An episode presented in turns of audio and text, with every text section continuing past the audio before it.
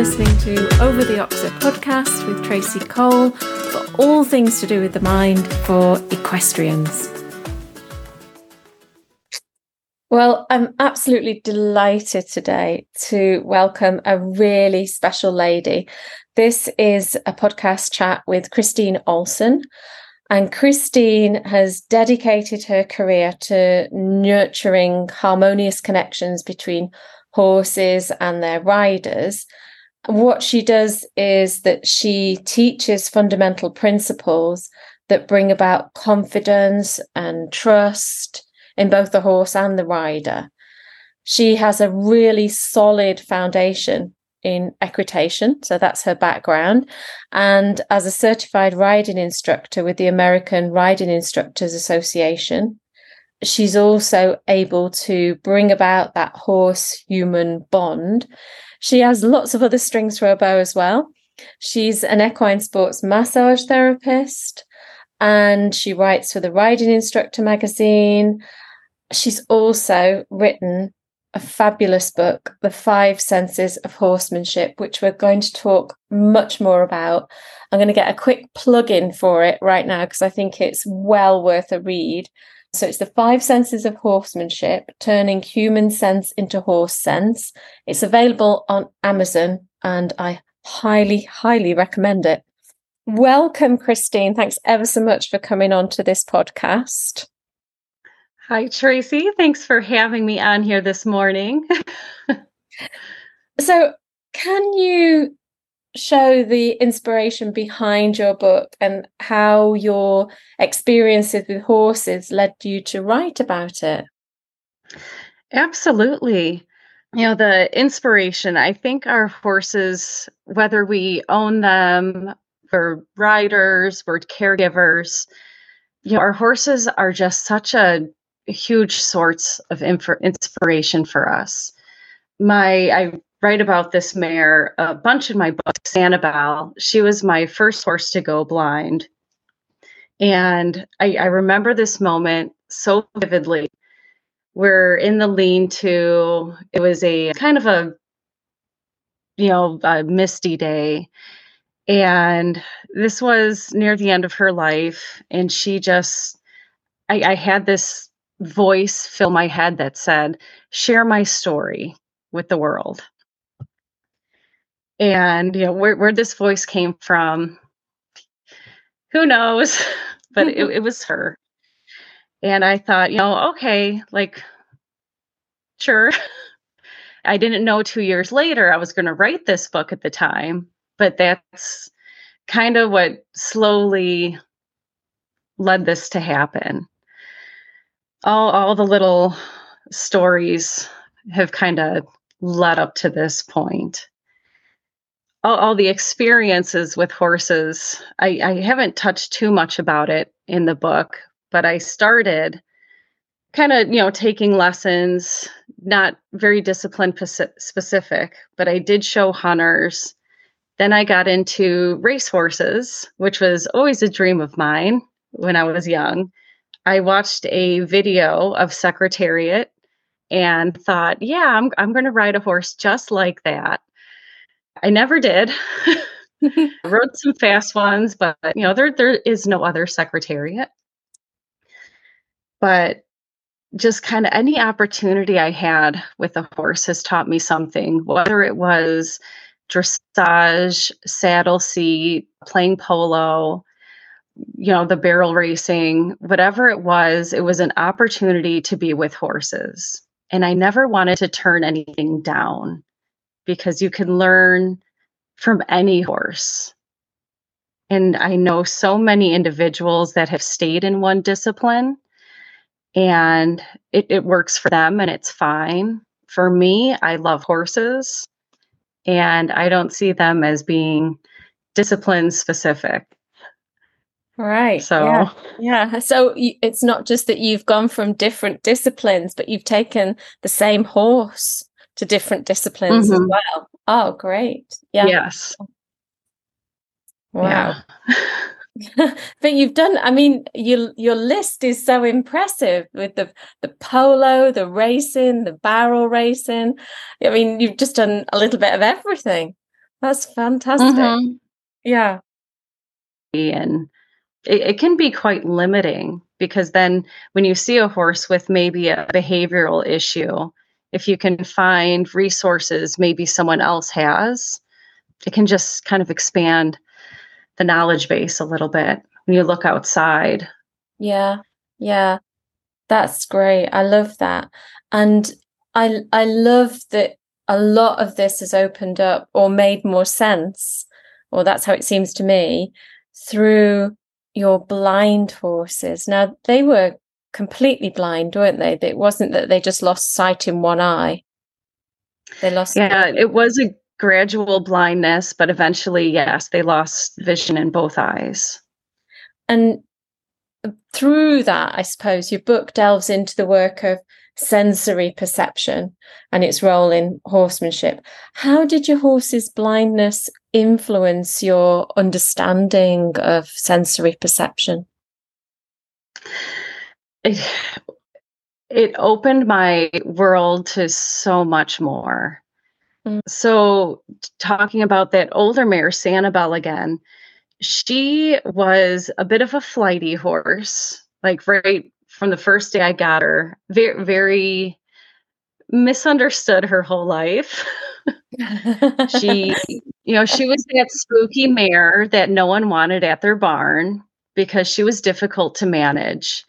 And you working with her for so many years, I just kind of learned how to work with her but once she became blind and was running through a fence or maybe like running into things in the barn, I had to up my game a whole bunch yeah. because those behaviors now turned lethal.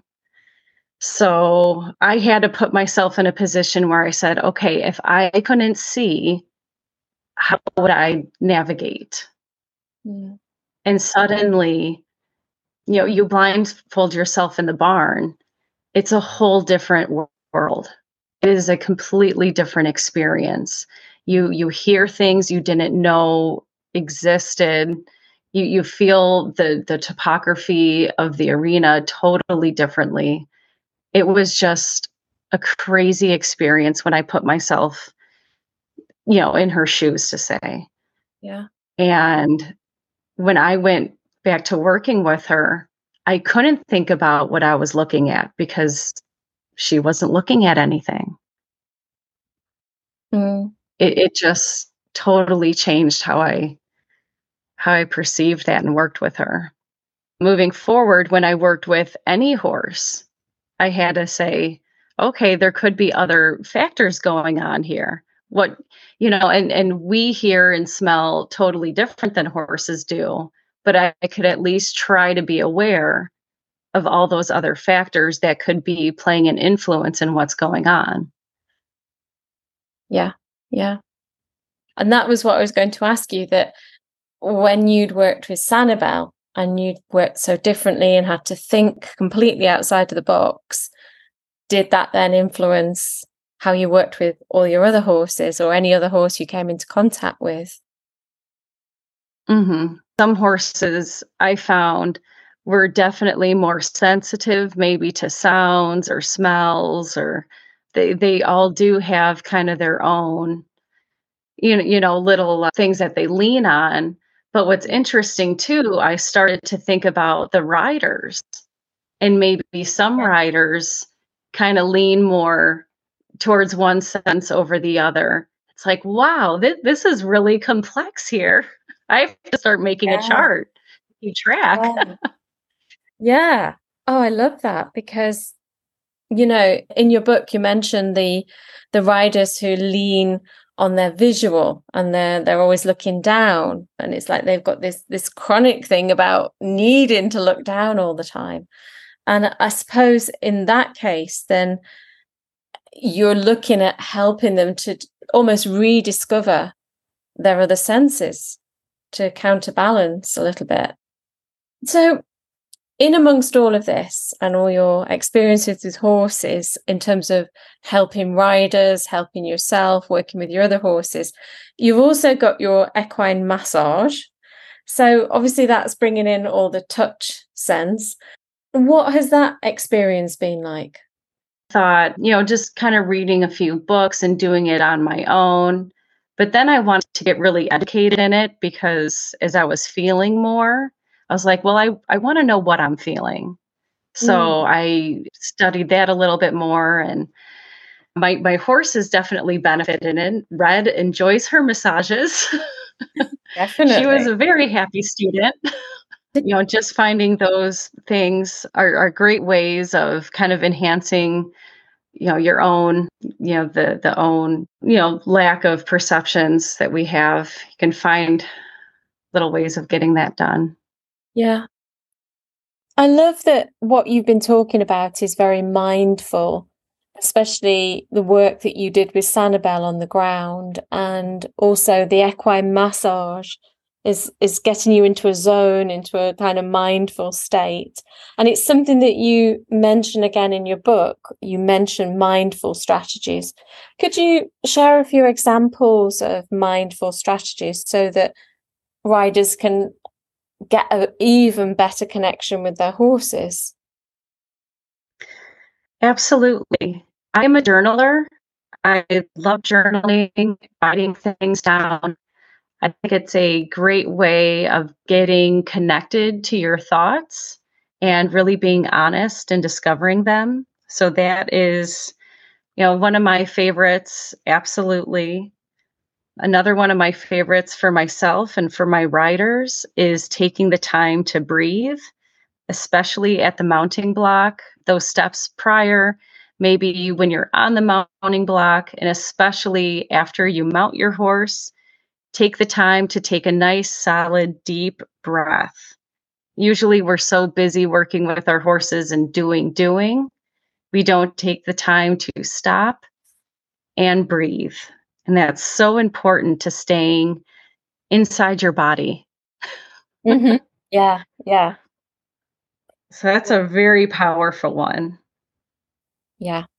And and it, like you say, it just helps you to just stop the busyness that you know mm-hmm. that you mm-hmm. you've come to ride and you brought all your busy thoughts and your head's full of and you're thinking about work and family and things that's happened and like you say standing just on the mounting block. I love that.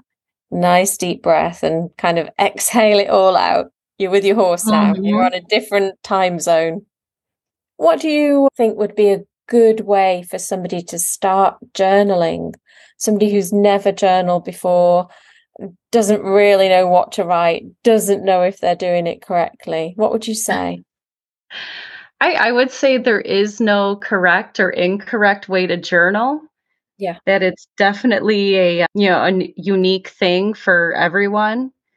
I know some people like to have journal prompts. So maybe if you don't know where to start, having a journal prompt is a way to get you going. Yeah. I, I'm a mess. I just scribble. I have a journal, but I also scribble on any piece of paper that I can find. I'm a mess. I'm a messy journaler, and I'm okay with that.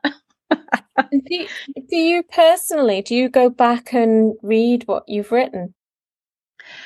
I I have, but not all the time. Yeah. Yeah. So I think people are unsure. Well, what do I do with the journal once I've written it? Is it just that I've got got it out of my system, or and brought in some awareness, or do mm-hmm. I use it for something? right. Yeah. Sometimes you know I I just need to write something down, and other times it's it, it is kind of fun to look back. I remember my first journals when I first bought my horse was I did read that one. And yeah. what a, what a mess that journal was. yeah, but it really showed how far I had come, you know, after you know when I had read back like wow, like we, we really shaped up, didn't we? We we weren't here anymore. So it was fun to look back. Yeah. Yeah. And I I mean that that is uh, it's obviously spoken about in your book about that that journey with both of your horses. And do you think, I don't know how to really express this, but it's almost like those horses found you for a reason. Do you, do you believe that? I, I I'm not sure. Yeah. I I do know, and and I this was a recent conversation I did have. I, I guess I'll share this story.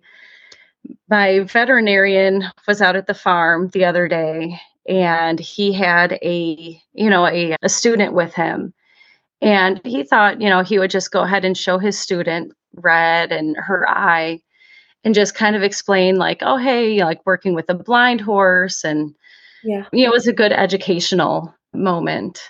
And he he had known her my mare since i had her Red you know i bred her so he's known her her whole life. Yeah. But he also had mentioned you know not every blind horse is going to be like this. This this horse is special. And you know we kind of delve into the conversation like you know most blind horses you don't work with because they get put down. Yeah yeah. And he also knew sanibel and said you know if if christine didn't own sanibel that mare would have been one of those put down.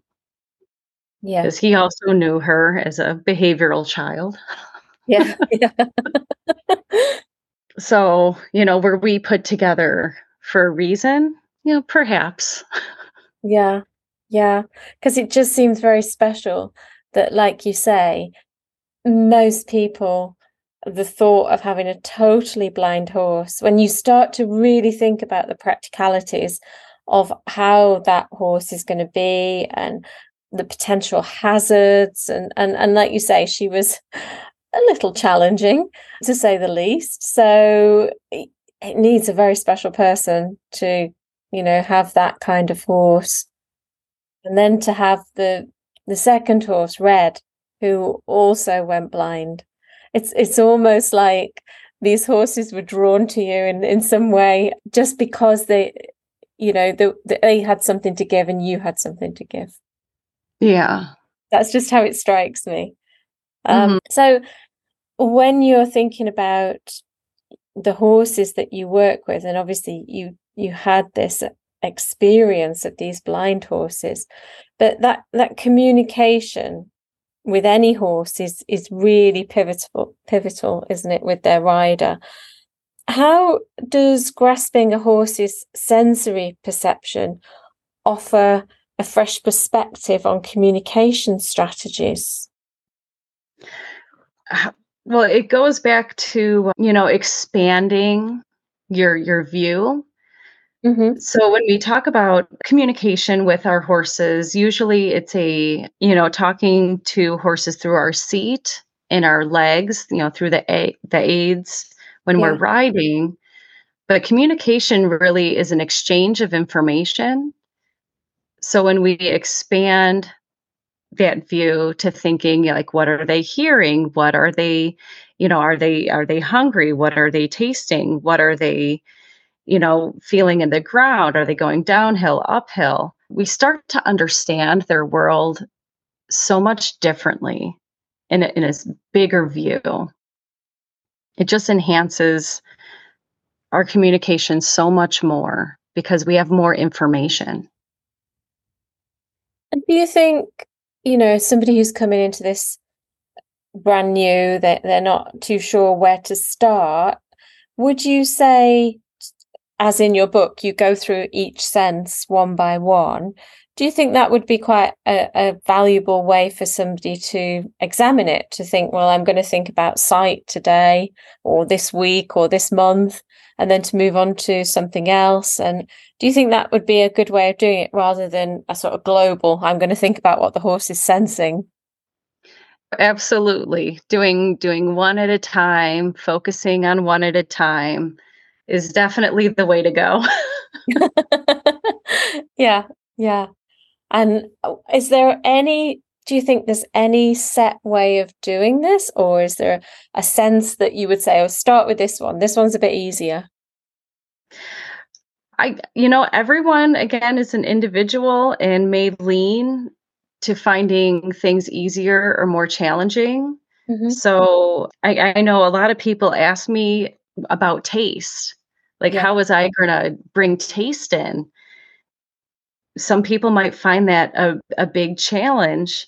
I didn't find that too big of a challenge. I I for many years pretty much lived at the barn, so I was eating a lot at the barn. You know, I I don't you know, not associate the barn with food, but some people might be completely against thinking about food at the barn mm-hmm. or, or what they're tasting. So that one might be more challenging to someone else. Yeah. Yeah, I see what you mean. Do you think, again, I'm thinking about somebody beginning this exploration, would it be good for them to consider themselves the, the sense in themselves, first of all, how much am I leaning on such and such? And then do it with their horse and think about it from the horse perspective. How how would you begin that? I, I think for some people, they might be more aware of themselves and it might be easier. Yeah. I actually think it's more fun to figure it out for the horse because yeah. I'm yeah. horse centric. yeah. Yeah. and I would rather think about the horse than myself. Yeah. Yeah. Yeah. Which is awful to admit, but it's true. No, I think that's great. I think that's lovely. Yeah, so it's it's more fun to think about the horse and then once I have that sorted out, then you know, you and when you start working on this, you don't have to have the right answer your first go. You don't have to be perfect at it at your first try.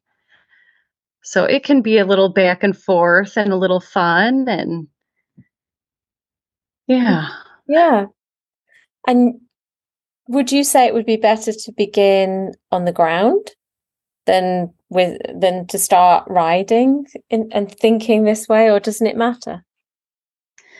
For that one too, I don't think it matters. Yeah. I, I love doing things on the ground. I, I feel like I get more perspective on the ground. I can do things a little slower.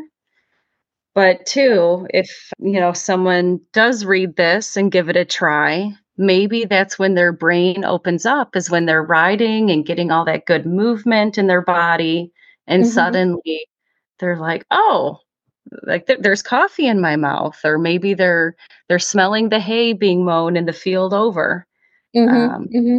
and just they're drawn to that awareness and that's when it happens yeah yeah I, I just love that, you know, it, it's a side of riding that just hasn't, uh, to my mind, hasn't been tackled really. We think very much about feel and feeling the horse underneath us, maybe the reins in your hands. And obviously, we're constantly thinking about sight. We're not necessarily thinking about what we're seeing, but we're constantly using sight. But the other senses kind of get pushed onto the back burner, really, don't they? And mm-hmm. yet that, to have that multi-sensory feel for want of a better word must just be so fantastic. And then do you do you find that you you have a knowing of what the horse is doing as well? Yeah i i think many of us have had that like magical moment with our horses where everything clicks yeah. And it's almost like we're living in a movie you know the the surround sound and you know the panoramic views and that just magic moment that we're we're living in and experiencing. Mm-hmm. I, I feel like when you're living in that moment and you're really experiencing it the, the more we can capture that we're just getting that really good feeling we're trying to achieve over and over again, it, it gets easier to have more of those moments when you're open to experiencing them. Yeah. And I love in your book it's you you're really creative when you're looking through these five senses you you get some really super ideas and one of my favorite ones and we can't do it just yet but in the winter time was to build a snowman. I love that. And then put peppermints for eyes and the yeah. nose. And I thought, wow, do you know, I never thought about that. I never thought about doing anything like that. But isn't that wonderful? You know, you've got yeah. enrichment activity already set up. You just need to kind of ball it up and make it into a snowman. That was great. Where, yeah. where ideas and inspirations come from? Just being being a big goofball at the barn. I don't know. yeah, just you know, finding ways of you know being silly. That's brilliant. Lovely. So I know you've you've been around horses for a lifetime. Who's been the greatest impact on your journey with horses? My when I started working at the racetrack, the trainer I worked under was just an incredible person. She was a wonderful horseman. She she could read any horse at the drop of a hat and she just she was just one of those magical people that could just read any horse. But for me, she was just a very good she, she was a good employer, but mm. she had the best little phrases. and that, at that time in my life in, in college, it, they, they were just the best phrases that kind kind of got me serious. Yeah. like one morning, I, I come into the barn a little rough, and she just like barks in the stall, like Chris, if you go hooting with the owls, you can't soar with the eagles. How true. it's one of those moments like, yeah, I, I guess that's right. or, you know, if you don't roll up your ropes at night, you'll get hung by them uh, she she would just have like all these things like oh, okay you know i i heard you do you find and, yourself and she, repeating these things back to other people now and thinking oh, oh god. yes. But she just had this great way of you know and we we had a lot of difficult horses that got sent up there. And, you know, we would have quite a bit of two year olds, and we would have one not going the way we wanted to. And she would, you know, put the put the halter on and she would gallop these horses with the halter and then maybe hop off of it and hand walk it around for a while on the track or you know she would just really sit and watch horses yeah yeah and from her, I learned sometimes you have to just really watch the horse. And that's when training isn't like a schedule. It's not, you know, they have to fit into boxes. Yeah. Horses are individuals. And, you got to learn their routine and you got to learn them. Yeah. That yeah. was so valuable. Yeah, that's really insightful, isn't it? And you don't necessarily imagine that a racehorse trainer would be somebody who just observed the horses. Like you say, you imagine this fairly rigid routine, get the horses into this routine, everyone in the same routine. But how insightful of her to just take a step back from all of that. Mm-hmm. So, and we've talked now about your your time with the race horses, but as we said right at the start, your journey with horses covers such a diverse range of experiences. How have these varied roles enriched your understanding of horses and horsemanship? Yeah, you know, I my first love is the hunter jumpers. I, I love jumping and you know the nice classic look of the hunters. I, I've gone very very far and away from them but that is definitely my first love and i'll, I'll never never regret that time that i spent there in the hunters mm-hmm. uh, but my i i really love dressage yeah. and fallen in love with that quite a bit too and every every sport every activity just has you know its own philosophies and they're also beneficial and good and interesting. I just love it all. and you've had experience of most of it. yeah. That's great. You know, I, I I also had a blast playing polo. That was a great that was a great time. But what what was really nice too is, you know, maybe it was a polo horse that I felt could use a little dressage work. Yeah. You know, and and just being able to cross train a little bit. Mm-hmm. Uh, I was working with a little contesting pony that would that developed a behavior in flipping. It would get excited at the gate and it would just flip over on its kid, which was not good.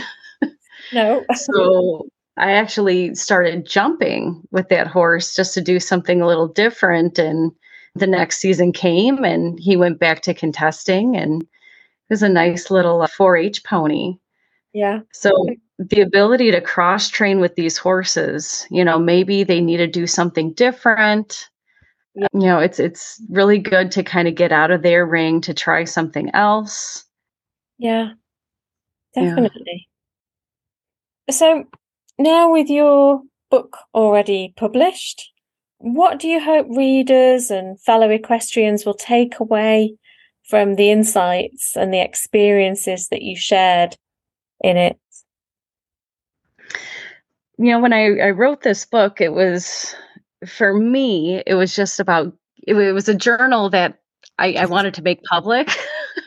right. Pretty much. Yeah. Uh, and I wasn't sure how many people were going to actually pick it up and read it.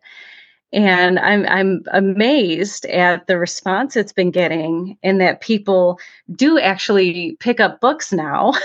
yeah, yeah.